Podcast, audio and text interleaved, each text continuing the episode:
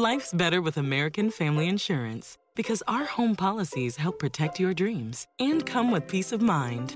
Save up to 25% by bundling home, auto, and life. American Family Insurance. Get a quote, find an agent at amfam.com. Products not available in every state. Discounts may not apply to all coverages on an auto or home policy. Discounts do not apply to life insurance policies. Visit amfam.com to learn how discounts may apply to you. American Family Mutual Insurance Company, S.I. and its operating companies, American Family Life Insurance Company, 6000 American Parkway, Madison, Wisconsin.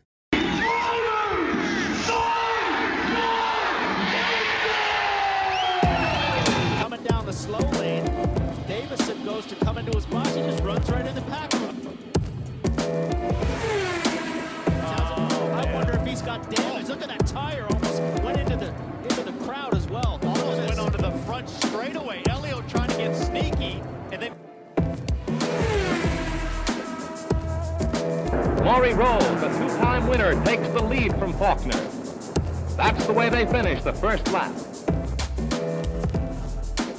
Mike from Pitline Parlay sent me, and this is his question. Are you ready? Okay. Sure. Wants to know if you're going on the greatest baker show, the group and baking show. Oh, I would love to. I'm not, but I would love to. What?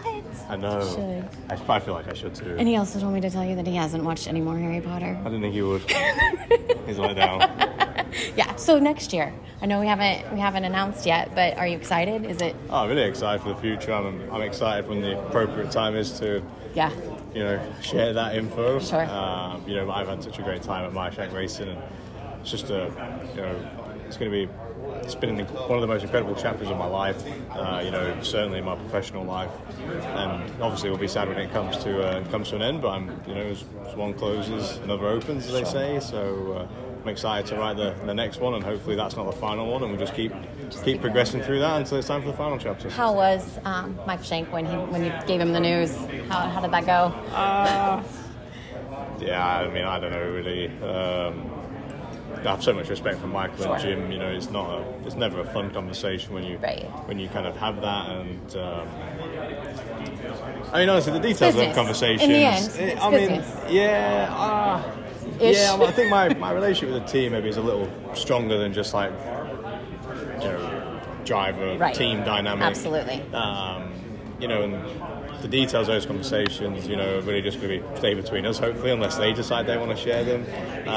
You know, but I think over, maybe not initially, but over time, I think everyone understands that, you know, I have so much respect for everybody that I would never intentionally do anything with any malice or, you know, Absolutely. Anything like that. And, yeah. You know, I think respectful is a word I've tried to keep in my mind since I've been in the NTT IndyCar series, you know, as a just a 500 to part time to full time, you know, respect for the teams, my colleagues as drivers, and yeah. So Nashville, I mean, are you excited? It's awesome. I mean, it's the first time I've been here ever, you know, and it's been so cool just walking around and, you know, feeling the vibrancy of the city. Yeah.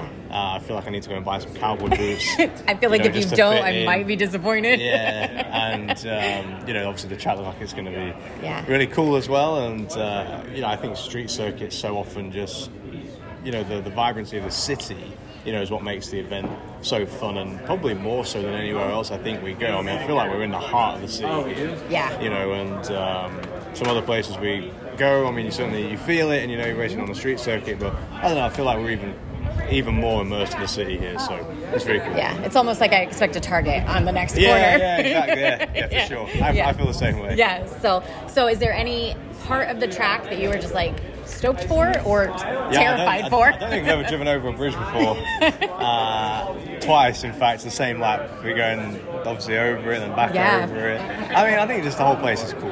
Yeah. You know, I think from turn 4 back to the exit of 8, it looks like it's going to be incredibly narrow. There's a lot of off-camber there, the walls stick out in all sorts of funny places, and you know, after that, I think it's just going to be, I thought it was really cool to be part of an inaugural Grand Prix, you know, because before the race, you know, we're talking about what we think the strategy will be, and it's only the strategy on information that we know, and we know nothing about this place, so there's going to be a lot of interesting things, and, you know, a lot of looking back at this weekend on, you know, what was good, what was bad, and, you know, what do we want to do when we come back next year, hopefully. So yeah, I've heard that the exit of pit lane is pretty tight. It's going to be snug. It's definitely going to be snug. I don't know exactly how they're going to police that, but it's going to be incredibly difficult, I think. So what's up, buddy?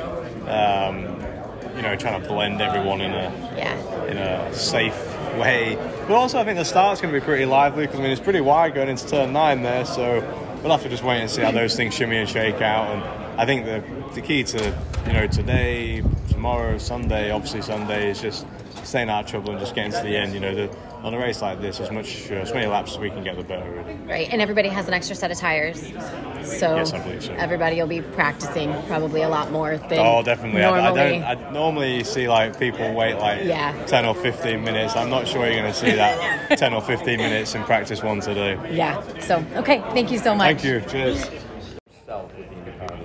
Obviously always familiar to you, but it's totally different. Ultimately, I said this on the call the other day, I need to hit something. Like, I want to know what it's like to crash one of these things, and I sure as hell don't want to do it in the test session and draw the attention to it and all that, but that's like the $1 million question to me. After that, you know, just understanding how different the car is versus a NASCAR vehicle. Montoya is convinced that my years of experience on ovals, there's just a way to drive the car and a way to use the line through the corner that's very efficient in an Indy car, and I will be very competitive. So I'm eager to see what that is. He's not a man of a lot of words, so it's hard to really extract from him what that is, but I absolutely believe him and look forward to trying to find that competitive piece that comes with it. But you don't want to feel the impact. You want to know what the edge is. Am I getting that right? Or? True, yeah. A little both. Okay. I mean, like, I tried to be the first one to Palau after his crash at Indy. Sage Karam, all those guys. I just want to know, like, how bad's it hurt? You know, I know what it feels like to have all that steel around you and have it crush on an impact. I don't know what, you know, knocking off a couple wheels that are supported by toothpicks feels like. That's part of it, you know. What do you think it'll do for you? That knowledge. That knowledge, you know, falls into that category of the safety side and just trying to make sure that I'm making smart decisions, good decisions in that respect. Yeah. What makes Homestead the ideal testing location for you instead of Gateway? Because we've heard you say, I want to do test at Homestead. What makes that the ideal place instead of Gateway? I think that Texas would be ideal since the team has history there. But from what I understand, Texas isn't available prior to the potential opportunity to drive the breakout. So we want to be on a larger track, and I don't know if it was more CGR or IndyCar. I feel like the transitions as you're coming off the bridges could be pretty bad, but you know, when we did that kind of lap this morning, you're going so slow that you're not going to feel any of those. And then the other one will be the oscillation effect that you get from bridges, you know, how it's got a concrete patch, then another one, and it creates that. So we'll have to see, you know, once you start going at 180 miles an hour, you know, if that oscillation, you know, goes away or comes more aggressive. Technical question. Pit exit. Yeah. There's a white line. You got is that the straight line? And there's which one you have to cross? So So imagine the one at the end. I'm guessing you'll have to touch that one. That will be the one that triggers the transponder. Okay. But we're actually talking about moving the wall from the right over maybe 2 car widths, so you are forced to exit as far to the left as possible. Okay. Which we were meant to do half of that this morning, but then they did nothing overnight, so I'm not sure. But that line on the right, the white one, is meant to be about 2 car widths to the left from where it is now. Okay. And they did extend the pit crews further out. So where you can turn off your pit lane speed limiter is extended by about another, 30 meters or something. How do you feel about new courses in general? Like learning them? It's great. You know, I think the hard part is, you know, it's probably been 5 years since they first started talking about being here, so it's very difficult to do. I think there's a lot of pain to go through as well in the first few years. Yeah. You know, but I think the way that this city is, the way that they've embraced it so far, and you know, that's half the battle. You know? Absolutely. So I think for us, it's just making sure this one goes smooth and we can keep building on it. You know. Yeah. There'll be some changes, I'm sure, in the near future of maybe track layout, but also you know how they do things here. But they've done a great job. So far, what's your favorite part of the track? I think the bridge, you know, like that's cool. It is very cool. You don't really do that anyway, you know. So is it also the scariest part of the track? You don't know, right? You know, you just see walls. The only thing you see is the bridge, but it's quite a steep climb on and down, you know. So you definitely notice that it is a bridge. But yeah, you know, it's. I think it's a pretty cool layout. You know, I think in some areas just if they could be a bit wider, which maybe they can do in the future. But, you know, we'll see how this one races, I think, straight out of the box. Awesome. Thank you. There's a couple. And Mid-Ohio, because we started so far back.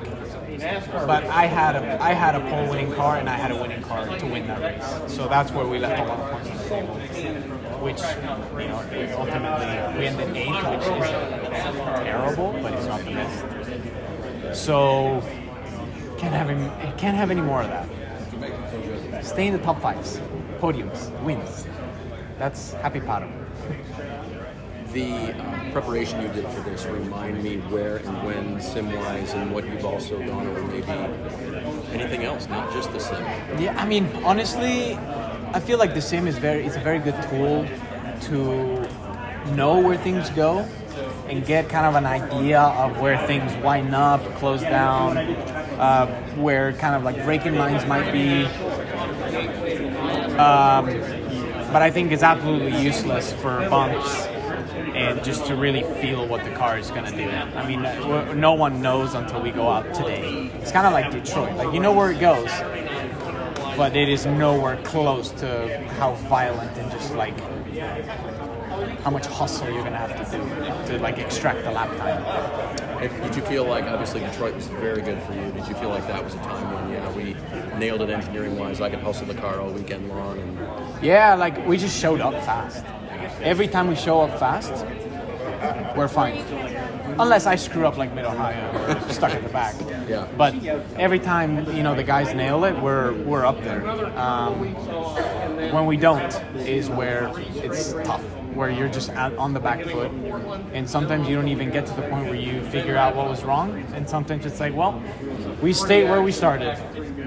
Or sometimes it's like, boom, we got better.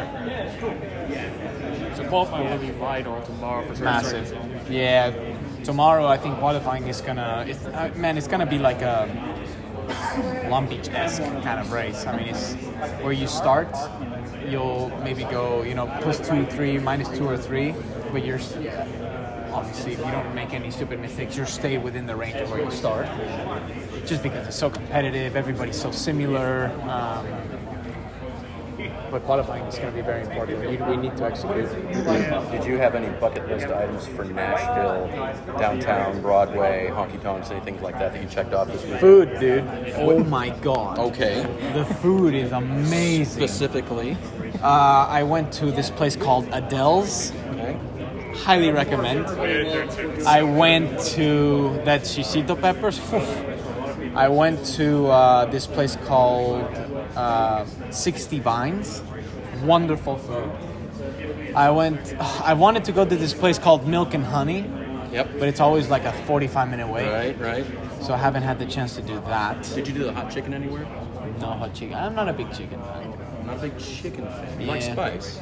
I like spice. You don't like chicken? I don't like chicken. I mean, chicken, it's not my first choice. I'm more of a salmon, fish. I'm more of like a fish side. Sometimes, very rarely, rare meat. Okay. Like red meat. So if I could get you Nashville hot spice on a piece of fish, you'd go there. I'll try. Any suggestions? No, I don't know. This is my first time. That feels like a bad question. Patty B's does not have fish as far as I mean, I will. I mean, it's not that I hate it. It's just I don't know. I've had a lot of chicken in my life the past like 6 years. I wanted to tone it down. These are the hard questions. You don't really do fried either. So. No, I don't do much fried. Besides, I mean, when I go to like Japanese places, I love veggie tempura. Okay. But I don't do a lot of fried stuff. I try to lay off the bread. Let me explore the chicken thing one more time. So, was it because you were watching weight? Is that where the chicken came in? You just got tired of it? I got tired of it. Yeah. Switch it up. Was it for weight? I mean, I went to more of like a vegan kind of diet. Yeah. Okay. When I'm traveling, it's really hard. Yeah. So when I'm traveling, I try to do a lot of like not red meat or not chicken, just like fish. It's not, I mean, you go to restaurants and it's like, sorry, we don't have any vegan options. All right, do you have a salmon? Mostly everyone has a salmon or a sea bass or whatever. Yesterday I had a great white fish. I don't even know what was the name, but it was a special at this place called Edge, ETCH. Okay. Great fish. And big chocolate guy. Love chocolate, like dark chocolate. Ooh. Good thing you're still young and have metabolism. Okay, more serious.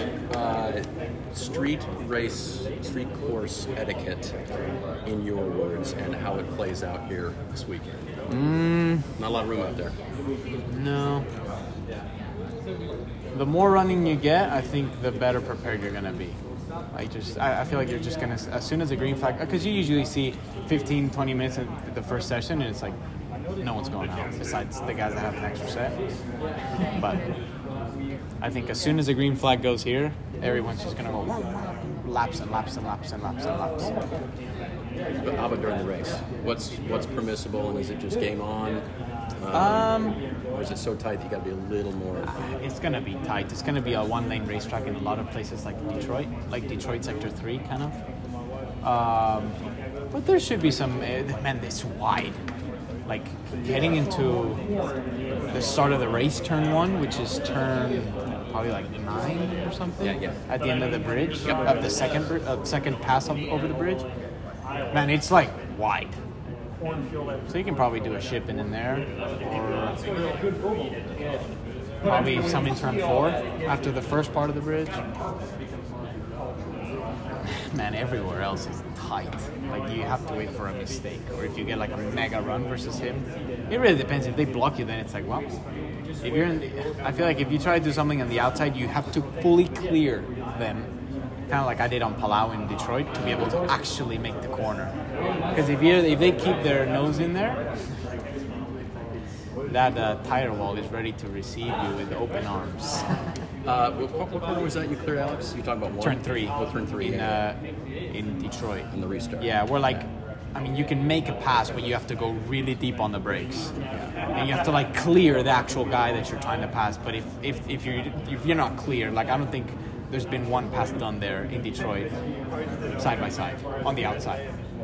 I haven't seen you for a while, and I apologize. I know you've been asked this, and we've had races since Detroit. What was your reaction when, after the race in Detroit, everyone's like, engineering has found something at Arrow McLaren, and some people are going, no, we think it's just Montoya.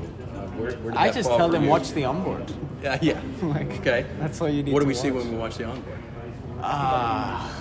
Lots of movement, I guess. Mm-hmm. I mean, the car is wiggling just like everyone else's car. It's not like we had extra grip. I just had a great car under me. I didn't use up the tires terribly, because I was going nowhere before that yellow flag. It was just kind of like a follow the leader kind of thing. I mean, they were like a full straightaway ahead of us. So there was no way we were going to catch them with how competitive the series is. But as soon as the yellow came out, I said, "Ooh, it's showtime." Mm-hmm. Okay, good. So there's been a lot of talk about new teams coming to IndyCar next year. How do you feel about that expansion and what that says about the talent we have here? I think it's wonderful. I think that this is the story of the one. As a maintenance engineer, he hears things differently.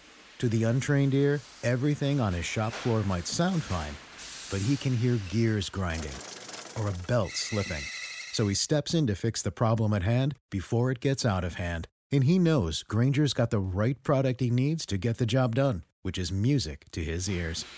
Call, click Granger.com, or just stop by. Granger, for the ones who get it done.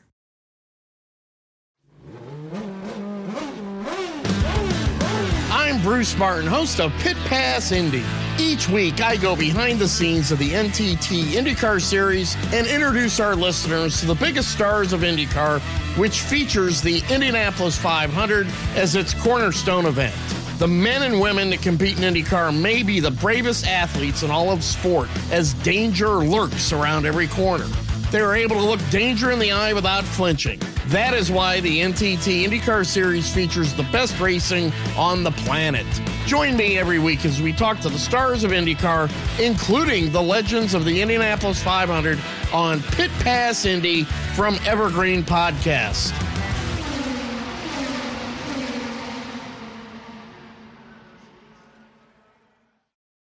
shows how the series is growing and the path we're taking. I keep saying this to everyone, this series has so much potential to be a worldwide, just, you know, massive series that goes to Mexico, Japan, Europe, America, Canada, just honestly all over the world, because the racing product is already there. So I think we're on the right track. But it's, I mean, it's going to take time, just like everything good. But what I am worried about is about pit lanes. Okay. We can't squeeze in more than what we have. Like, right. It is, it's almost sometimes impossible to get into our pit box when someone's behind us. Yeah. That's what I'm worried about. But in terms of car count, rack it up. Bring as many as you want. Space. Yeah, if there is space, obviously. It's... I think that the field is stacked in talent. And so all of that talk about send them to F1. IndyCar is where it's at. Indy, like for a driver, mm-hmm. and it's nothing to throw to Formula One or anything. But to me, Formula One is more of a constructors' championship. A driver can do a little bit more, you know, with the car they have, they can extract a bit more than maybe someone else. But you don't see an IndyCar have a 10-second pit stop and come back and get a podium or win the race. That does not exist. And in Formula One, it does. You can be last halfway through the race, and then the last stint, you go straight to first because you have a Mercedes and the other guy doesn't, and you're clear through the field. From a driver's standpoint, I don't think there's a championship harder in the world to win, because you have to be good in super speedways, you have to be good in short ovals, you have to be good in street courses, you have to be good in road courses. Your team has to be good in strategy. Like, there's so many curveballs that the way the rules are in IndyCar can be thrown at you that you have to be very quick to adapt. Yeah. And I just think there's nothing like this in the world. I mean, I don't know where else you see, like, how many different winners in the beginning? Like 7 or something? We've had eight different winners, I think. Like, yeah. I mean, like if F1 was closer, I feel like they would see what we see in IndyCar. Lando winning races, Max, Charles, Carlos, you know, all these new guys. But when the car is just not there, then you can't. It's just nothing you can do. So, yeah. Speaking of a car, you mentioned car counts at pit road. Do you feel like if there's so many cars, like there's going to be similar to back in the late 80s, early 90s, where some cars may have to go home? Like, you be a proponent of that, fastest go in, or no? For just bring them all in for the street courses. I think full season entry should always have a place, because that's just how my take is on it. Because there's a lot of one-offs. And it's hard to say, but I think the toughest thing that the IndyCar will have is like actually organizing the pit lane, because it's just a lot of cars. Like, not everywhere. I mean, we have massive pit lanes. I think this one's actually pretty good. I mean, it's awesome. In spite of that, it's brand new. Yeah, it's narrow, but it's gonna be full. It's like 45 miles an hour, or whatever. But I don't think the boxes are like extremely tight, like a Mid-Ohio or like a Toronto. Like in Toronto, I don't think you can fit in one more car. So I think that's the same at Road America too. Can't get one more. Long Beach is tight as well. Yeah. I mean, it's been a while since we've been there, but I just think that's probably the hardest thing that they'll have if we have like 30 car counts. Right. You know. Right. I've seen a lot of street tracks in my days, different Formula 3 and Formula E, GTs and IndyCar, and I think honestly this is one of the best prepared one I've seen. Not only the actual track, but just the whole event and everything that comes with it. It seems like these guys really had a big plan in mind when they started thinking about this race, and I'm blown away when you walk around the track. I mean, obviously it's bumpy here and there, which every street track is. Right. But it's nothing outstanding, and everything just looks mega. I'm just I just really want to try it. You'll get that chance. And I know it'll feel a little bit different when you're behind the wheel. Does it feel tighter than St. Peter or Detroit? Wider? I mean, it's both wider and narrower. It kind of has both.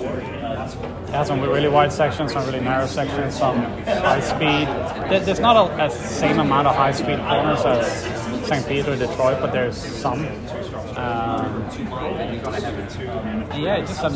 think it just has a pretty good flow. That's why I bought it in the simulator. There's no corners I don't like, and everything just feels cool, man. It's a long lap. You're on a mission. When you do that qualifying lap, you're gonna be like, okay, let's bring this home. Super stoked to try it out, man. Go ahead if you have one. What kind of passing opportunities are there on the track?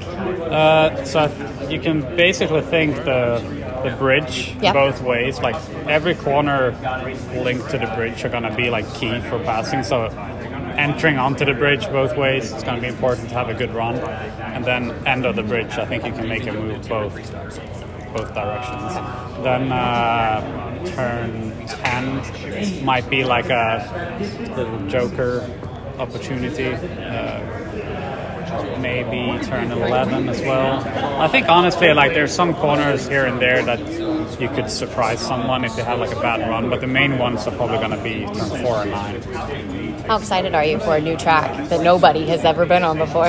I love it. I love this kind of challenge. I think I can just feel, all the drivers are kind of buzzing to get out, and it's like that mix of, being a bit nervous, like what it's going to be like, but still you just want to, it looks so cool to just, beast an IndyCar around this track, and I'm pumped. I love street tracks in general, and this is such a rare opportunity, so really cool. Awesome. Expand on the joker opportunity on turns. I know what a joker lap is, but we don't get one here. Yeah. So what do you mean? No, just if someone kind of has a bad run, just blows it. Yeah, there could be one.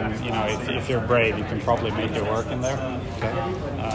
And same goes for 11, because they have relatively long straights leading up to them, so there would be some room to line up the pass. And you put him in the joker position, then is what you're saying. Go ahead and take the risk and put them in the joker. Exactly. Yeah. Did you and Caroline get any bicycling or anything out in the area? We walked around a little bit yesterday by foot. I've been here. Actually, I think it's the fourth time I've been here. Okay. So this is one of the cities I actually know the most in the U.S. Mm-hmm. It's busy. It feels like it's weekend every day. Right? Did you come for the country music, or did you have a bachelor party to attend, or why did you all come? We actually had a Swedish wedding. Some friends that live in Indy. Yeah. So she's Swedish and he's American from Indiana, and they married. So we were actually 30 Swedes here in Nashville. We were bar hopping, and so every place we burned it down, didn't you? Yeah, every place we went to was going from half full to over capacity. And the energy level is those things that are boarded up. That's his fault. That's right. That was pretty well. That was 19, and then we went here in 20 as well, just to me and my girlfriend just to chill out and have a nice weekend. And it's a good atmosphere. Yeah. What's up? Yeah. Sports stars. They're like superheroes, but they're actually real. Which is why we've made a podcast about them. You see, they've all got a story. But too many of these stories were cut short. Kobe Bryant. Payne Stewart. Flojo. Phil Hughes. Justin Fashanu. We're writing episodes about all of them. And sadly, many more. Death of a Sports Star. A new series from Crowd Network.